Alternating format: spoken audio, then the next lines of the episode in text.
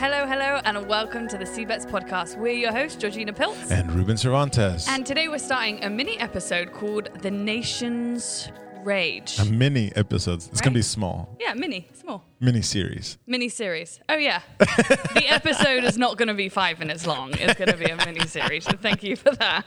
Pregnant brain over here. I love And it. to help us with this is the author of the book, The Nation's Rage, David Sliker. Yeah. Thanks Thanks, for for being joining here. us. Oh, of course, everyone knows Dave. He's been with us many, many times. He's the vice president of our university here, and of course, he's been a senior leader at the International House of Prayer for many years and a great teacher. Mm-hmm. And he's uh, f- related to his writings. He's m- most known for his book uh, "End Time Simplified," which is he expanded on, so it's not as simple, but it's much more clear. Simple-ish. And so his yeah, the new version just makes it more clear and helpful uh, to to readers to understand kind of the end time narrative. But he just completed a new book called The Nation's Rage, and I'm excited about it because it talks about even some of the work I've been doing. So now I have someone that I can quote in my research. no, but it's it's a powerful book, and we're going to engage in this because I, f- I feel like it's an extremely relevant conversation to have. And the title, "The Nation's Rage," comes from you know Psalms chapter two. So let me just read a little bit about. I mean, there's a couple verses. It starts in Psalms two. Why do the nations rage and the peoples plot in vain? The kings of the earth set themselves, and the rulers take counsel together against the Lord and against His anointing saying, "Let us burst our bonds, break apart, um, bonds apart, and cast away their cords from us." And then, and it keeps going, of course, talking about this drama. And most scholars understand that this is a messianic psalm, and it's not so much uh, focused on his first coming as much as it's focused on his final, uh, you know, his second coming. And so, this is an interesting title for your book because you're basically saying that's what I'm talking about, Psalm two. Yes. So help me. Can you just kind of help me understand why you wrote this book? You, I, I remember when you started writing this. It was when nothing was happening, Right. and all of a sudden it gets published, and it's at the time that everything's happening that you wrote about. It's a, it's really bizarre. it is. I remember it was last fall. It was a year ago. Of course, we're not going to experience. We're not going to start hearing the news out of Wuhan until December, and Right. we're not going to start worrying about that news until January, Right. and then of course lockdown in March, and then the summer. I mean, we thought the lockdown was bad, and then the summer, but it's a year ago. Go back a year. It's last fall. We just had our 20th anniversary, and I'm in the midst of starting the writing process and the research process. And I remember it's a year ago, and I'm writing about you know the French Revolution and cultural Marxism and critical race theory, which at the time nobody's talking about. And I'm thinking to myself, why am I writing about this? Like, are people going to care? I actually thought that. Are they going to care about these subjects? Like, they are, they're not the point. They're just indicators to me of how man responds related to power, the issue of power, the abuse of power. And these are obviously very, very relevant subjects right now. The issue of power, who has it, who doesn't, the oppressed, the powerful, the abuse of that power. That's not what the book's about. It's just a part of the book.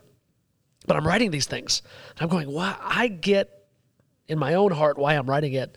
But why am I writing this? Yeah. And now it's a year later, the book's coming out, and I'm thinking very different thoughts like, Yeah. oh man, people are going to think I'm hopping on the opportunistic train.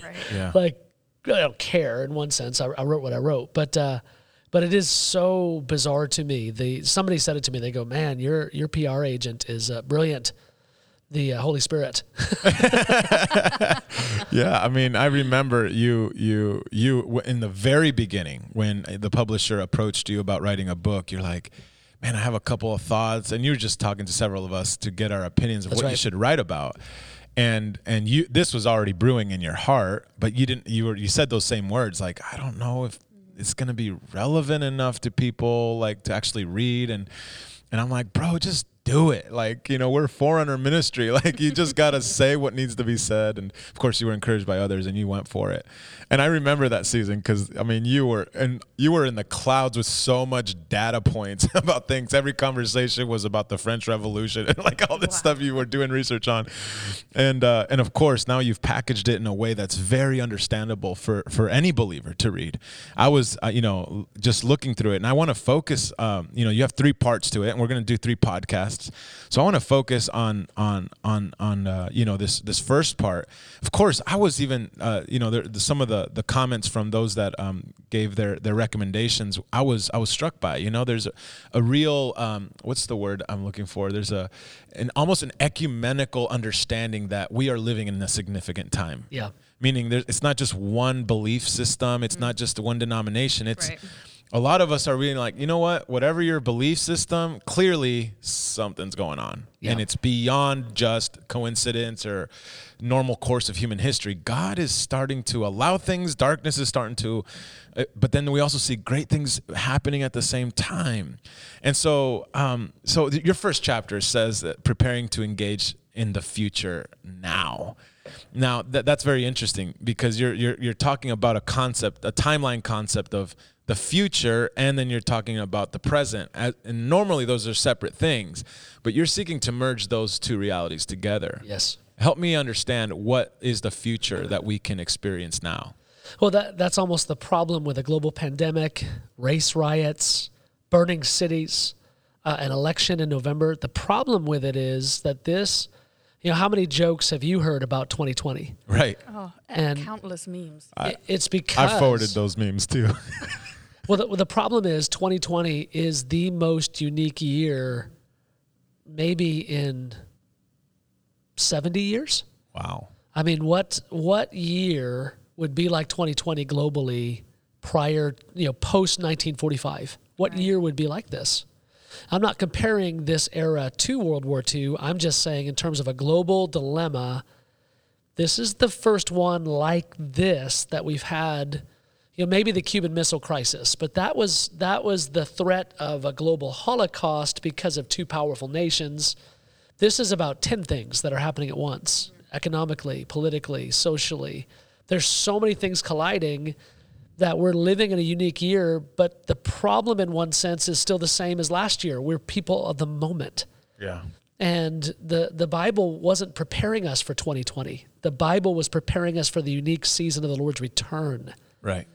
And so, if we take the lessons of today and apply them with urgency to prepare for tomorrow, we're, we're, uh, we'll experience tomorrow differently than this pop quiz called 2020. Wow. But we tend not to. We tend to focus mostly on today's frustrations and inconveniences and how hard today is economically, socially, politically. And, and, uh, and again, the idea that this is the, the mere whisper, this is the mere hint of a global trauma that's coming, a global crisis that's coming. That's point one. Just that to, this year was un, unimaginable to us last Right. year. Yeah. Because at the end of the day, we have this problem called we don't believe the prophets. Yeah. Think about how many biblical interpretation systems are built around that can't be. Yes. Right. That. That can't be. But then suddenly 2020 at least introduces the possibility that maybe it could be. Yes. But the idea that it will be, and therefore, what are you going to do about it? Right. You only you only prepare for the future today when you believe that that prophesied future is coming. Mm-hmm. That's part one. That do you actually believe this stuff? Right. Uh-huh. And 2020 is the Lord's early apologetic for I really do exist. Mm-hmm. Like I really do. Right. And I and things are really going to change and you you're not going to get to kind of have your nice western, you know, prosperous life. It's just not that's not how the story is supposed to go. Right. That's part 1. Then part 2 of what you're asking is then the other problem. Not only are we not really taking tomorrow seriously, we don't take God's entrance into tomorrow seriously. That our biggest crisis is not a pandemic, an economic crisis, a racial, social crisis, a political crisis. That is, you know, right now the biggest crisis is that Trump could win, or the biggest crisis is that Biden could win. And depending on who you are, like there's folks, I just preached on Sunday. I made a throwaway comment about the president that had nothing to do with the president, but that's for some people, that's all they heard Wow. because the fear of the future re- represented by who's in office has them really myopic, really fixated on today in a real fear based way. They're not able to have a free heart to engage with the future. They're mostly thinking whoever wins, we're done. Either Hitler's going to win or Antifa's going to win, and we're done. You know, it's like that's kind of the place where most people find themselves. Yeah. And I'm thinking to myself that the Bible describes a very different problem than who's the president of the United States. Right. The Bible gives our biggest problem. God is coming to the earth to bring changes. Yeah, and I, you know, I'm I, I'm not encouraged by what you said, but that that so resonates with what I see in Scripture. That that it's you know so often we see oh gosh I've said this before I'm trying to come up with better words, but we see God as our servant, you know, as this as this Santa Claus who answers our requests if we're good. I mean, all of our theologies get jumbled up in this ecosystem of dysfunction because you know now the grace message we have it off now our our knowledge of god we we we have it off because at the end of the day you know when god comes to the the scene he disrupts everything and of course that's that's a subject matter in, in your book in one of your chapters and and he's the divine disruptor and so it is our biggest problem. You know, we think that him coming will solve things. Well, yeah, it will, but not the way we want it to or the way we think it should. Yeah, there's a there's like you said, there's so many kind of fractured thoughts about the future out there. One of them would be a real large contingent that we are all connected to called the charismatic world. And the charismatic world, their view of the future is mostly naive. That, yeah, it's bad now, but hope and glory. God is coming and it's going to be awesome. Don't worry, it's bad now, but it's bad, but it's going to be awesome Yeah. and it's going to be awesome is um, potentially tragically naive when it comes to the subject of God invading the world. Right. It's um, it's really, it just really isn't reflective of what you see in biblical history when God invades. Yeah. When God steps into the picture, the the issue of the nation's rage is the issue of what the human heart does when God steps in. That's where we're naive. We're not. It's not that we're naive about God. I don't want to look at amazing Christian leaders in the charismatic world who I really love and respect. I don't want to call them naive on a podcast. That's just so arrogant. Yeah. Yeah. I hear. But I do want to acknowledge that I think we are naive related to the complexity of the human heart in relationship to the holiness of God. Right. Mm. And that's that's where the Bible's not naive. The Bible's very Right. clear that that man is not mostly good and man is not mostly decent. You know, we're not moral creatures just needing to band together to make it happen. right. We are fallen creatures who aren't. We, it's not that Paul said in Romans 3 we fall short of the goodness of God. We fall short of the righteousness of God. Something is wrong with us. And when right steps into the room, there's the thing that's wrong with us is that we think we're right. Yeah. Right. That's no. That's exactly it. I think it's interesting. I mean, I, I love your point of what you made about 2020 being a pop quiz because I, I think that's very true in a litmus test kind of way. The Christian now is determining whether or not they're putting their trust in their finances, their health, whether or not there's a vaccine coming out. And we often put our hope in the next president or whoever we're electing. And we're realizing actually there is no good choice here. So who do I put my trust in? And then even your point of the Bible, we're like, are we one, are we reading it and understanding it? Are we putting our trust in the Bible more than our circumstances? And then your other point of realizing that actually we're falling short of the righteousness of God means actually, wait a second, Ananias and Sapphira, that isn't part of the Old Testament where we see God as the judge.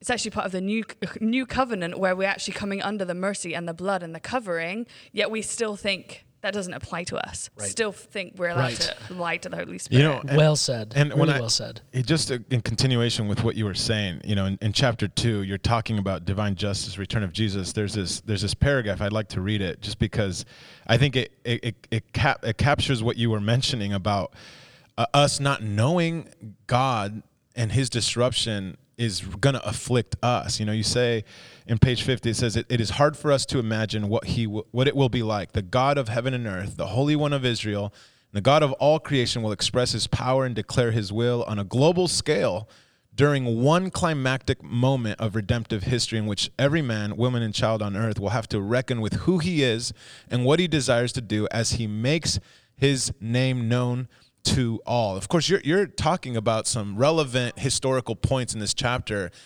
but what I what I appreciate with this is that no one is exempt from this. Like you're not saying you and them or they. Like you're saying we. Like all of us will have to reckon with him, and in the sense that we don't know him. Behold, he is God. We do not know him. Like there's there's character strengths of his holiness that we don't comprehend or understand. And I'll, I'll, say this I was with a friend that I highly respect, actually, and we were grieving over how much we don't like God's words.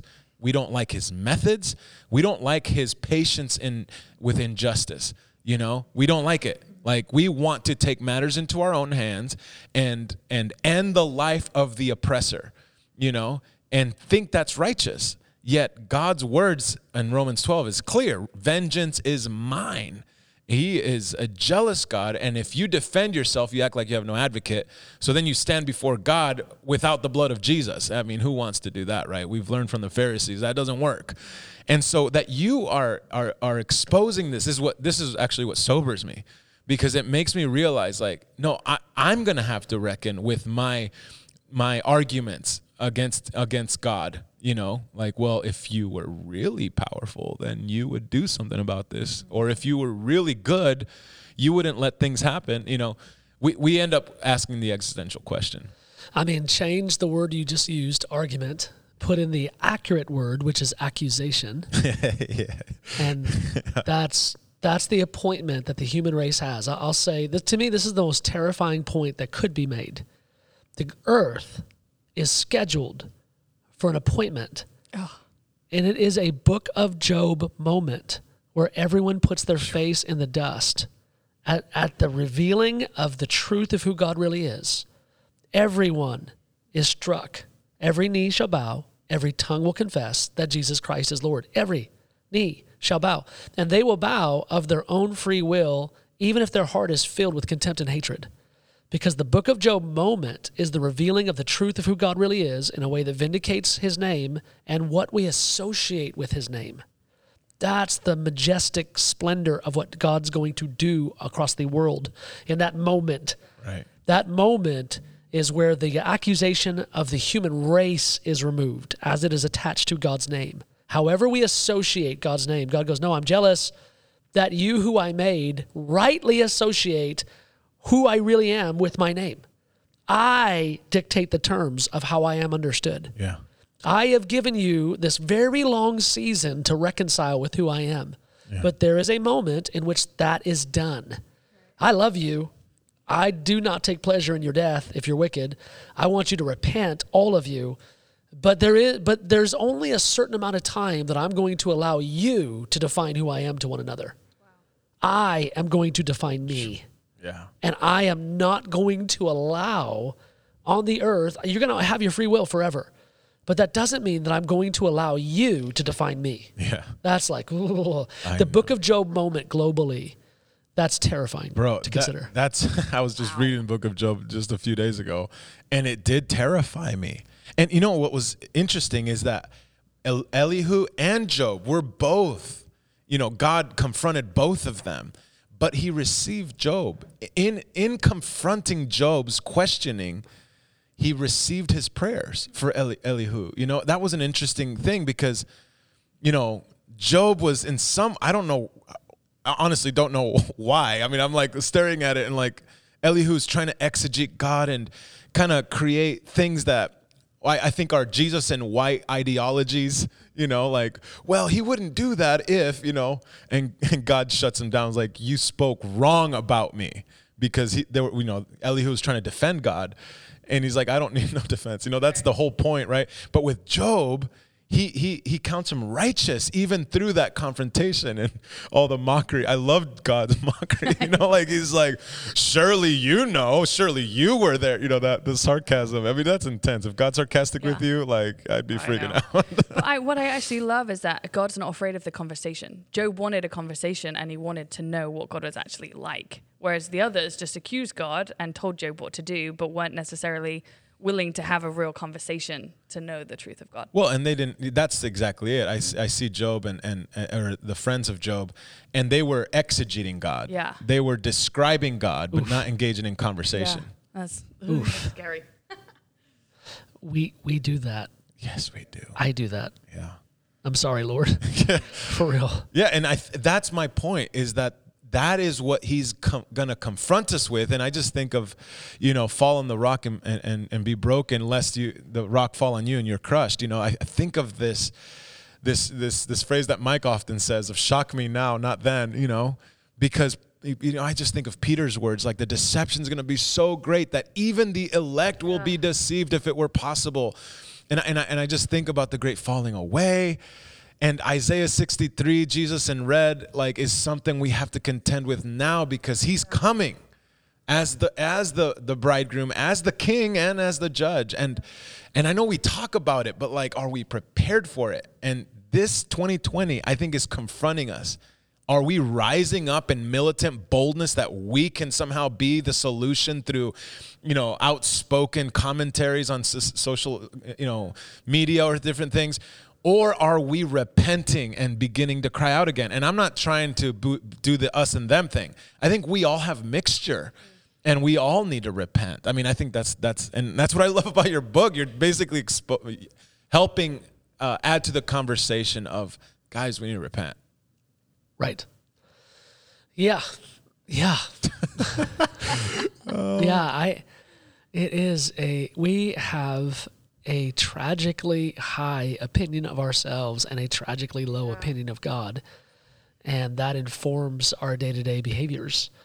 And our prayerlessness, our, our the lip service that we give to spirituality, the um, all, I mean, all of it is our lack of perspective, our lack of wisdom, our disconnect from the real problem, the real issue we we just we take the problems of today and we try to figure out how we can make it work tomorrow and in a way that we're not quite ready to admit we are we can be as functional in our relationship with God as the Israelites. It's like, you know, if the, if the crops are working and the money's right, we're good, you and I, Yahweh. Yeah. He's going, no, there's, there's so much more. There, there right. is more to what we are and who we are together than what you've reduced this to. Because because again remember what god wanted was i want to for you israel i actually want to you to build a tent by which my manifest presence i will live with you. Mm-hmm.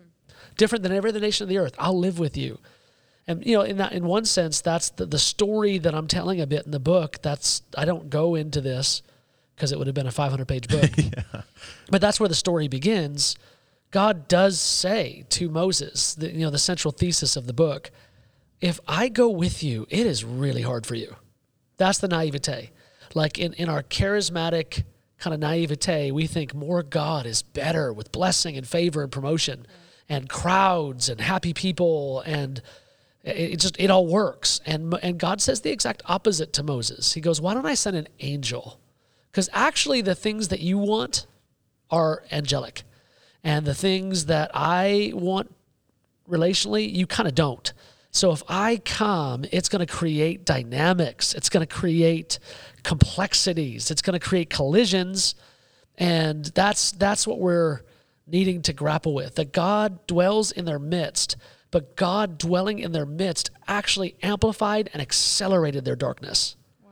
The God didn't do it. It's man in relationship yeah. or man in proximity. And God, God's, God's just not naive about us. He goes, No, I know what happens when I become your next door neighbor. When I become your next door neighbor, if just my words in the law, if just Deuteronomy, Romans 7, that I'm kind of hinting at Romans 7 right now, I'm building off of that for these ideas. You know, just think about it like this God's, in essence, to paraphrase, saying, If my words on a page related to boundaries. Ignite all kinds of sin within you, what did Paul say? When I was ignorant, I was happy, but as soon as I knew the law, as soon as I knew the rules, all I wanted to do was the opposite of what I knew I should do. You know, right. it's like the law says to do this, and now, boom, that was the occasion for my flesh to rise up, for sin to have an opportunity, there or importunity would be the word. There was there was a persistence by which sin started knocking at the door as soon yeah. as the boundary was made clear. Right. Those are just words on a page. And you know, the point could be made if words on a page incite and ignite your Romans 7 sinful desires, the moment you see 55, you just want to drive 75. Yeah. That it's just it's in you. And so if words on a page do that to you, what do I do in my holiness when I become your next door neighbor in the holy of holies? my holy presence. What does that do? And so you see this acceleration of darkness. Israel becomes more sinful than all the nations they had supplanted to take the land. Yeah. Those nations were dark. They were sinful. They were de- they were demonized. Yeah. But by the time you get to Ezekiel, Judah had gone far beyond those nations in wickedness. And there's there's an, a there's a statement to be made about the dangerous dynamics of the holiness of God in proximity to sinful man, Yeah. because we we're naive about the gap. Right. God is not. And so the book, in one sense, is about what happens when revival comes to town, when God becomes your next door neighbor through revival, when God breaks in in his manifest presence, when God brings justice. How do human beings respond? And so the idea that we have to prepare for an intense future of persecution, that's how people kind of reduce the end times. Yeah. The book has a new idea that it's not just a negative future and it's not just a positive future. It's a God future. And if it's a God future, you have to prepare. We don't think about preparing for God. We just think it'll all take care of itself. And when God shows up, everything will be great. It's like, no, you don't get what's in your own heart Right. and what happens when He shows up.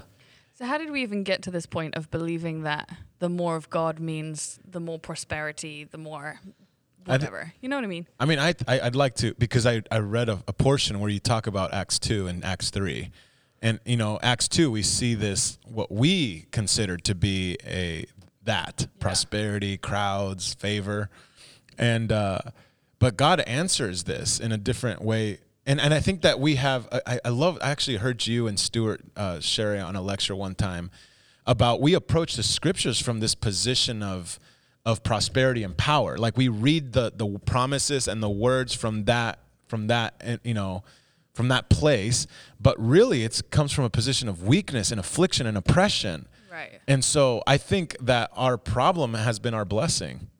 I mean, at least that's my two cents. Our, our experience as an, as an American, uh, as they say, you know, experiment, you know, is that prosperity, the deceitfulness of riches has confused us from the actual message of the scriptures that we are broken and in need of a God whom we do not know and have not yet seen. I mean, and of course, I, I don't want to give it away too much because I'm still in the middle of my research, but my, my research uh, that I've been working on is about that. It's it's that an awakening, a, a, revival is is a rude awakening more than it is an awakening, you know, because God steps in with a glimpse of his glory and it dismantles systems, organizations, movements, ideologies because he's he declares his name. And some repent, but many turn with an offended heart.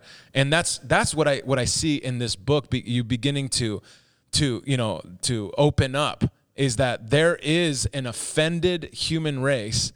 When God reveals himself, he, he, you know, the human race doesn't just be like, oh, okay, thanks, and align. Right. You know, it takes the Holy Spirit, the gift of repentance, to turn to Him with Yeah. mourning and weeping, a Joel 2 moment. And I believe it's coming to the church. And that's that's why this is such a relevant text, Dave. And, and I, I'm not flattering you. I'm just acknowledging Appreciate the it. grace of God on your life to rightly describe the moment we're living in. Mm. That the, the Lord is calling us not to rise up with a bravado statement of superiority and dominance. He's calling us to repent. Right. Joel 2 wasn't about, hey guys, stand up and declare God's name amongst the congregation and go to the nations. It was repent. Judgment begins with the house of God. And I think that that, that is that is where where we're where we're going. So to answer your question, I think we've had so much activity devoid of God that we've created constructs Right. spiritual religious constructs to advance a method, a, a moralistic lifestyle, that we've done it without actual. I mean, I'm being a little intense with this statement, but I'm feeling it. So, but we, you know, we love it. we we we have we haven't actually hosted God's character in our midst. We've hosted systems and religious ideologies. And we have hosted, to steal somebody else's term, we have hosted his presence. and part of the part of the problem that you're identifying in culture is, I mean, going all the way back to the Tower of Babel, but even all the way back even before that, there there is in the Bible a dynamic relationship between God's presence and blessing. There is. Obed Edom's house was inarguably blessed. When God is in your house, it's not only bad news for your sinful heart, it is also actually quite good news. And so the So the blessing and the prosperity and the fruitfulness and the beauty, because because God isn't just holy, God is beautiful. Yeah. So when beauty comes calling, and there's folks that are focusing on the beauty dimension of God, that when beauty comes calling, He makes things beautiful. And we associate beauty with prosperity as we should. It is. And so, what's the story of Genesis? It's the story of the beauty and the prosperity that comes with God's presence. But men don't want the accountability, the holiness, the righteousness. I want to be right and dwell in beauty. I want to live in Hawaii or Right. Tuscany, but my own way. And God goes, well, you can't. You can get the beauty and the prosperity, but that also comes with the accountability and the and the the boundaries. Like you have to yield, you have to submit. And man's sinful heart, we want half of that. And so, so much of the story is men trying to get the blessing, the prosperity, that the house of Obed Edom blessing Yeah. with the presence of the Lord without the accountability, without the, the rules, the boundaries, the structure. And so, um, and so you could develop a pretty robust theology of presence and blessing. You're just telling half the story. Right. And you know, so the and that is the problem. There's a good portion of the church that tells one half of the story, which is blessing, prosperity, glory, beauty, and I mean, we want more beauty, so that's a good story to tell. Right. It is a good story to tell. But then there's the other side of the church, and we're that side is very loud right now. The the beauty side is real quiet because they're kind of on their heels Yeah. because they've only told the positive, and it's not a very positive moment. Right. And so they're a little quiet right now, actually, if you've noticed. But the other group that was quiet for a season, they're real loud right now, which is the it's negative, it's bad, Right. it's it's hard. You know, we're, it's the uh, the fundamentalists on defense, kind of bad, hard times. We got to grit our teeth. We got to overcome. Right. And so uh, and so that group's getting all the airtime right now. But uh, but again, of course, the the Bible tells both stories simultaneously Right. Right. and that's the that's the challenge. And so, yeah, Well, as we bring this uh, this this episode to a close, you know, I kind of want to leave on a high note. Uh, in in in your there are some high notes. I know. There really I. There- yeah, I want to talk about this. Uh, You talk about Isaiah 42. You know, you, you start to describe it about the end time worship prayer uh, movement, the proclamation that accompanies this this moment. Can you uh, just quickly give us a summary of how you see Isaiah 42 playing out during this time of rage? Oh, bro. I know so- it's a hard one to summarize. Well, no, it's just it's going to open up a big but beautiful can of worms, and that that this is this is the good news. The good news, it's not quite what we think the good news is, but the good news is this. The good news is the Lord will have a corporate global reflection of his heart before the end. Isn't that beautiful? the the uh, the church is going to be beautiful like like the beauty story. The beauty story is a stirring and powerful story and the god that makes all things beautiful he's going to start with the bride. He's going to make the whole earth beautiful but before the second coming the bride will be beautiful. Yeah. the bride will be great. Um, you know i said it this weekend this will be six weeks ago by the time we we run this but you know i called it the global white horse. The the the end of the story isn't really a signs wonders stadium mass revival story the end of the story is a tender merciful i call it the global ed hackett which i don't know if listeners would know who that is but but uh, but it, it's whoever the nicest person you can think of, the kindest, the sweetest, the most gentle. Just picture that person and imagine the body of Christ globally being that way towards their worst enemies. Come on. That's the key.